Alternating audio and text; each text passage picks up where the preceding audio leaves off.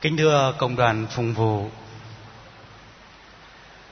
đoạn tin mừng chúng ta vừa nghe là một trong những đoạn văn có thể nói rằng rất thân thuộc, rất thân quen với mỗi người chúng ta. Bởi vì chúng ta được nghe đọc và được suy niệm nhiều lần trong suốt năm Phùng vụ. Trong những ngày lễ tôn kính Đức Trinh Nữ Maria, đoạn văn này cũng thường hay được chọn đọc. Trong mùa vọng và nhất là những ngày cận Giáng sinh, giáo hội cũng cho chúng ta nghe đoạn văn này và mời gọi chúng ta suy gẫm. Quả thật, đây là một áng văn đẹp, đẹp cả trong hình ảnh, đẹp cả trong ngôn từ, đẹp trong cung cách Thiên Chúa ngỏ lời với con người và đẹp trong cách thế con người đáp lại lời mời gọi của Thiên Chúa. Khởi đầu đoài bài tin mừng, chúng ta thấy thoáng có một chút bối rối, ngượng ngùng của người trinh nữ trẻ. Trước một lời chào rất lạ lùng và khó hiểu. Tiếp đến, đó là một thái độ băn khoăn, thắc mắc trước một cái sứ điệp được loan báo quá lớn lao và quá bất ngờ. Và điều này là hoàn toàn bình thường, thưa quý ông bà và anh chị em. Chúng ta nhìn vào các nhân vật lớn ở trong cựu ước, từ Môse cho đến các ngôn sứ khác. Khi các ông được ngỏ lời, mời gọi cộng tác vào trong chương trình của Thiên Chúa, thì các ông hầu hết đều sợ hãi và tìm cách thoái thác. Nhưng kết thúc của bài tin mừng lại là một điều rất tuyệt vời. Người trinh nữ trẻ ấy, sau khi được nghe giải thích, đã cúi đầu nói tiếng xin vâng với tất cả tinh thần khiêm hạ, với tất cả thái độ phục tùng trước thánh ý của thiên chúa chúng ta nghe lời đức mẹ thưa xin vâng với sứ thần. Có vẻ như là một lời nói rất dễ dàng. Rất dứt khoát. Nhưng thưa quý ông bà và anh chị em, không dễ vậy đâu. Bởi vì thánh luca cho chúng ta biết, trước khi được thiên thần truyền tin, mẹ đã đính hôn với thánh du xe. Một thiếu nữ trẻ đã được đính hôn, chắc chắn có nhiều cái dự định cho tương lai, cho cuộc sống, cho gia đình của mình. Bây giờ với sứ điệp truyền tin và với lời nói xin vâng toàn bộ cái chương trình đấy sẽ thay đổi, sẽ đảo lộn hết. Và nhất là lời nói xin vâng ấy đặt mẹ vào trong một cái hoàn cảnh rất khó khăn, rất khó xử, rất tế nhị. Làm sao để giải thích về cái bào thai trong lòng mẹ. Với thánh du xe là người mà mẹ đã thành hôn. Làm sao để có thể ăn nói với gia đình và họ hàng khi hai người chưa về chung sống mà mẹ đã có thai? Và nhất là cái sự kiện ấy còn đặt mẹ trước một cái mối nguy hiểm, đó là nếu mà bị tố cáo, còn có thể bị ném đá cho đến chết theo luật của người do thái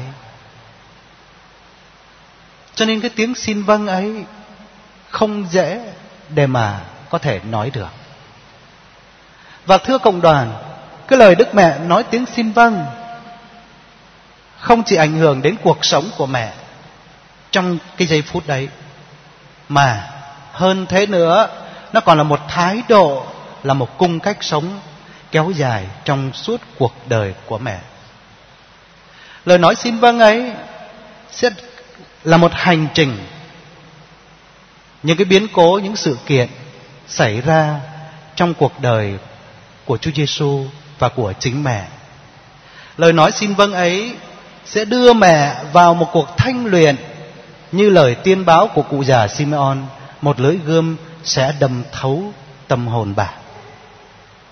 Và cái cuộc thanh luyện chúng ta thấy rất nhiều biến cố sự kiện xảy ra mẹ đã không hiểu hết những ý nghĩa của nó thế nhưng mẹ luôn luôn có một cái thái độ tuyệt vời, kiên nhẫn, lắng nghe tất cả những điều ấy giữ những điều ấy ở trong lòng và suy đi gẫm lại và nhất là cái cuộc thanh luyện sau cùng, khi mẹ theo chân con đi trên cái hành trình lên đỉnh đồi Golgotha.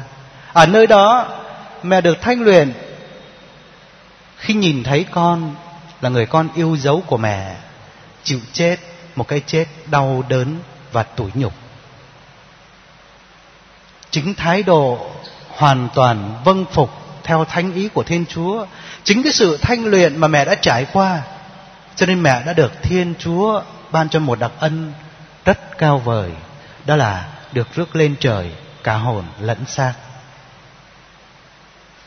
Kính thưa cộng đoàn phụng vụ, mừng lễ Đức Mẹ Fatima ngày hôm nay. Chúng ta được mời gọi không chỉ là để chiêm ngắm một bông hoa tuyệt vời, một tạo vật vô cùng thanh khiết mà Thiên Chúa đã dựng nên.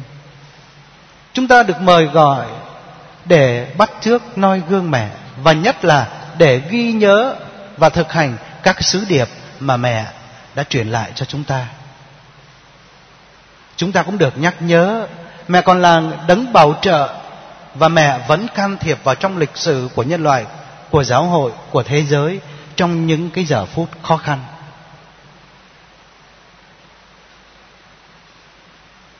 Và chắc chắn những điều đấy sẽ là lời nhắc nhở cho chúng ta rằng chúng ta có một người mẹ tuyệt vời luôn luôn đồng hành với chúng ta trong đời sống đức tin trở thành gương mẫu cho chúng ta trở thành ngôi sao dẫn đường cho chúng ta đến với Chúa Giêsu con của mẹ. Thưa cộng đoàn phụng vụ, vào ngày 29 tháng 9 vừa qua tại Roma, trong ngày lễ kính các vị tổng lãnh thiên thần, Đức Giáo Hoàng đã mời gọi tất cả các tín hữu con cái của Ngài hãy tha thiết cầu nguyện với đấng tổng lãnh thiên thần Micae, đấng xưa kia đã chiến đấu và chiến thắng con rắn cùng với binh đoàn của nó là ma quỷ. Hãy cầu nguyện với Đức Tổng lãnh Micae để xin Ngài trợ giúp chúng ta trong cuộc chiến đấu hàng ngày chống lại ma quỷ cùng với những mưu thâm trước độc của nó. Rồi ngày mùng 7 tháng 10 vừa qua, lễ Đức Mẹ Mân Côi, Đức Giáo Hoàng lặp lại cái lời yêu cầu ấy.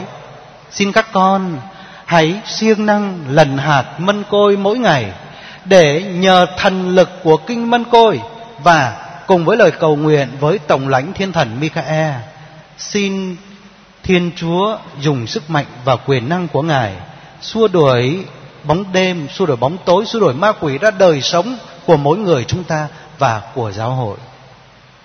Chắc chắn đây là những lời mời gọi tha thiết. Đức Giáo Hoàng đã lặp lại tới hai lần. Và chắc chắn mỗi người chúng ta khi nhìn vào cuộc sống của chúng ta từ bình diện cá nhân cũng như cộng đoàn hay trong gia đình chúng ta, chúng ta cũng thấy có những cái bóng tối, có những cái mù trước của ma quỷ của Satan. Chớ gì chúng ta luôn luôn biết chạy đến cùng mẹ và cùng với mẹ suy gẫm các mầu nhiệm của kinh mân côi để chúng ta có đủ sức mạnh và xin tổng lãnh thiên thần Micae trợ giúp chúng ta trong cái hành trình đức tin, trong cái cuộc chiến đấu, để rồi chúng ta quyết tâm đoạn tuyệt với tội lỗi, với ma quỷ cùng với những cái quyến rũ của nó, để chúng ta có thể theo gương mẹ, luôn luôn sống tín thác và luôn luôn sống cái thái độ xin vâng trong suốt cái hành trình đời sống đức tin của chúng ta. Amen.